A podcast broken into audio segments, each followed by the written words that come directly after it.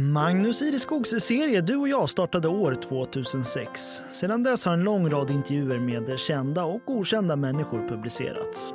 Den gemensamma nämnaren är alla människoöden som skildrats genom åren. Nu släpps intervjuerna även i poddformat inlästa av Magnus Ireskog själv. Det här avsnittet handlar om Jenny Johansson i Anga som kallar sig Transmamman och är hbtq-aktivist. Jenny Johansson i Anga har gjort kampen som förälder till ett transsexuellt barn till sin mission. Kan jag bara få en enda att känna att de inte är ensamma så är det värt det, säger hon i den här intervjun från september 2022. Det var uppenbart att något inte stod rätt till med hennes dotter, hon som så småningom skulle bli en han. Sådant känner en förälder. Redan i tidig ålder hade barnet svårt att sova, reds av ångest, skar sig i armarna. Livet var helt enkelt skit. Jenny försökte förstå vad som tyngde, låg vaken om nätterna och funderade, försökte prata och ställa frågor. Tankarna började så småningom gro.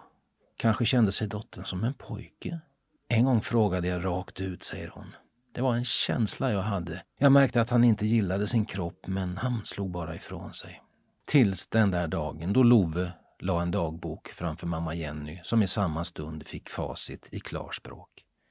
Jag heter Love och är 11 år. Jag är en kille, men min familj tror att jag är en tjej. De fattar ingenting. Hon berättar Jenny där vi sitter i köket i Anga. Det är några veckor sedan hon prisades på Pridefestivalen i Stockholm av FPS, Föreningen för transpersoner, tilldelades hon Hjältepriset 2022 för sitt sätt att lyfta ämnet i media och under föreläsningar. Hon har låtit sig intervjuas förr, nu gör hon det igen, för att det är viktigt berättar om den sten som föll från hennes bröst i denna stund, när dagboken kom på bordet. Hur allt plötsligt klarnade, hur bitarna passade ihop och allt hon bara anat med ens fick tydligare konturer. Och det mesta hon kände var lättnad. Det var verkligen så, säger hon. Det var ett svar på varför han mått som han gjort. Hans riktiga jag var fångat i en flickas kropp. Nu hade vi något att förhålla oss till och utgå ifrån. Men i samma stund kom förstås en helt annan oro. För så var det. Allt var förstås inte över. På gården i Anga dit familjen flyttade i december 2018 går hästar, höns, hundar, katter och lamm. Mer korrekt är det gutefår från den besättning som räddades till Lilla Karlsö en gång i tiden och där hennes farfars bror Werner Larsson var inblandad. Hon har rötter på Fårö, nämligen Jenny, Låt vara att hon föddes i Afrika, växte upp i Stockholm och de senaste knappt 20 åren bott i västra Götaland, men jag var här varje sommar som liten. Farfar bodde vid Sudersand och Gotland har alltid känts som min fasta punkt. Farfars far hette för övrigt Marcus Larsson, känd för att ha planterat tallar på Ullahau så att inte flygsanden skulle blåsa undan i stormbyarna. Att familjen alls flyttade till ön har med tidens gång att göra. Jenny blev 2016 svårt sjuk i inflammatorisk bröstcancer, en sjukdom som hon tog sig hel ur men som också födde många frågor och tankar.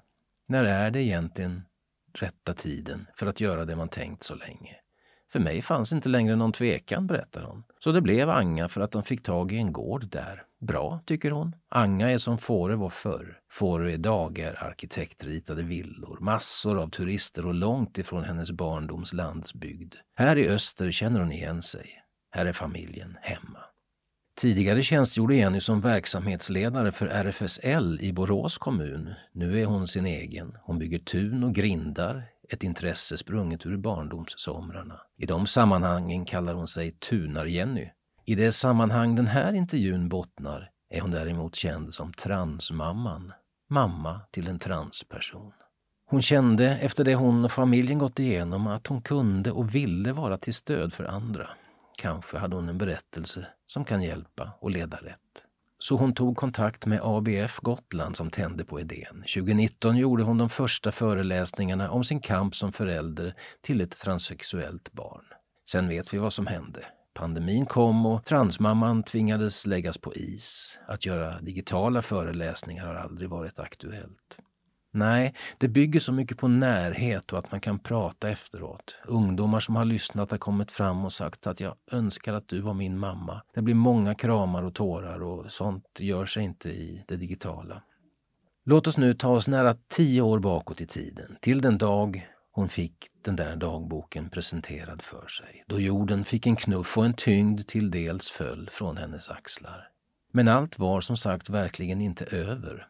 Lättnaden ersattes med oro för framtiden och framförallt var det bara inom den närmaste familjen som Love kommit ut. Hos sin pappa, som Jenny separerat från flera år tidigare, levde han som flicka och låtsades att allt var som vanligt. Han levde dubbelliv helt enkelt. Tjejkläder där och i skolan och mjukisbyxor hemma hos mig. Nu, 2014, började kampen för hennes dotter som nu blivit en son. Kampen för att få en könsutredning och i förlängningen möjligen en könskorrigering.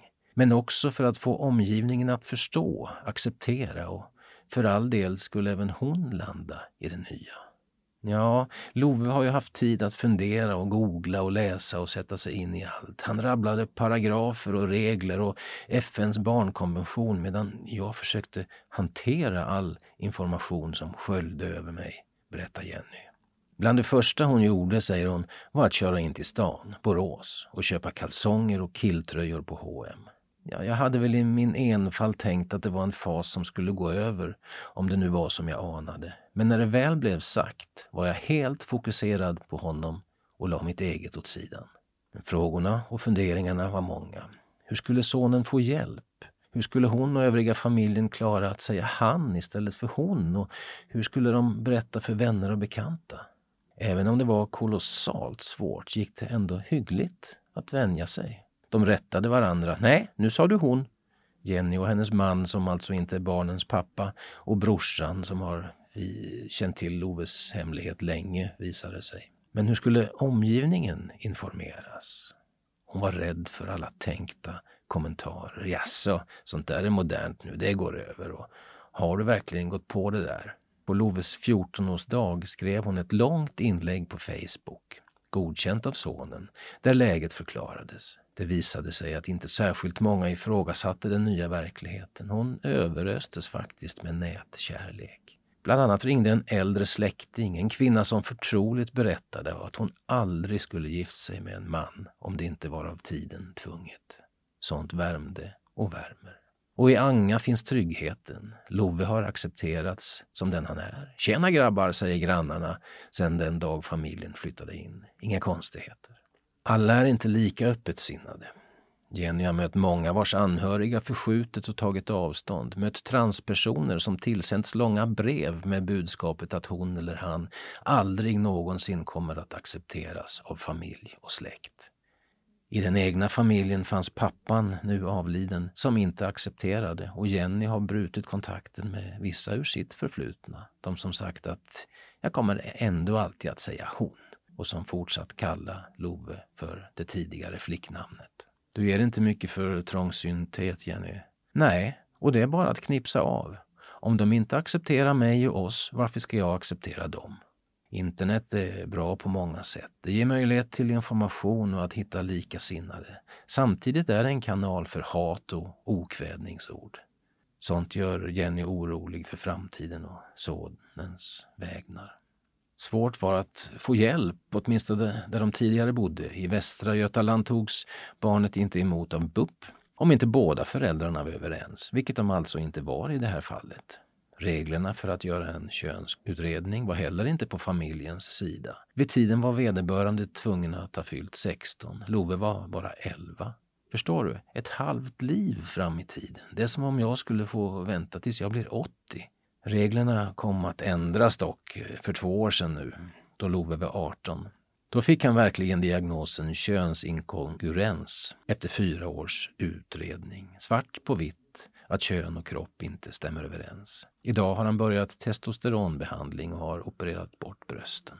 Men resan har såklart varit lång. Suicidförsök och en helvetes skoltid. Ibland ringde sonen hem och grät för att han fortsatte att kallas hon och lärarna envisades med att använda hans flicknamn. Att ändra i klasslistan tog tid och idrotten var horribel. I en klass genomfördes en omröstning om han ansågs vara en tjej eller kille. Tjejsidan vann. Ingen anpassning, säger Jenny. Inget eget omklädningsrum. Hans chestbinder som trycker in brösten gjorde att han hade svårt att bli andfådd. Ingen anpassning gjordes till det heller. Han gick såklart inte på en enda idrottslektion och fick följaktligen heller inget betyg i ämnet. Men sedan de kom till Gotland har allt blivit lättare. Hon märker en helt annan öppenhet på ön. Är han en han så är han en han. Inga konstigheter. Gotland har kommit långt i de frågorna, tycker hon. Jenny säger att hon med tiden hunnit ifatt och att det som inte längre är så nytt har landat inom henne. I början kände hon sorg, det erkänner hon. Ja, jag var själv en pojkflicka när jag växte upp. Nu var det så gulligt med alla tjejsaker i hemmet. Men också en sorg över att han inte kan bli biologisk förälder. Men annars, jo, jag har kommit över allt det där. Jag har två söner nu. Det är helt naturligt. Och med tiden har du utvecklats till en aktivist, visst är det så?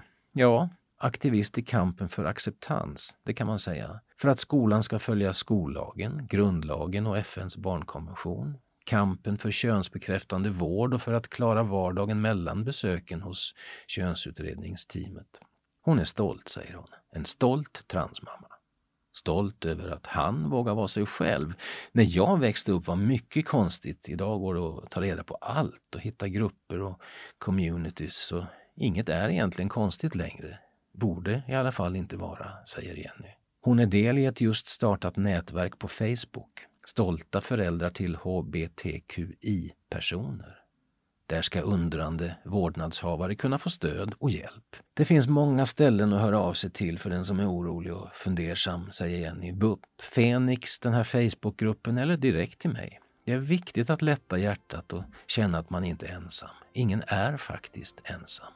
Det kan vara så lätt att skuldbelägga sig, säger hon. Hon har själv gjort det. Tänk att jag inte fattade. Jag tänkte att det var skilsmässan och det är klart den spelade kanske också in men tänk om jag förstått vad som rörde sig inom honom. Jag kan se det nu i efterhand. Det är så lätt att vara efterklok. Ja, gillar du också Magnus Ireskogs intervjuserie Du och jag så finner du fler avsnitt på helagotland.se under poddar och program.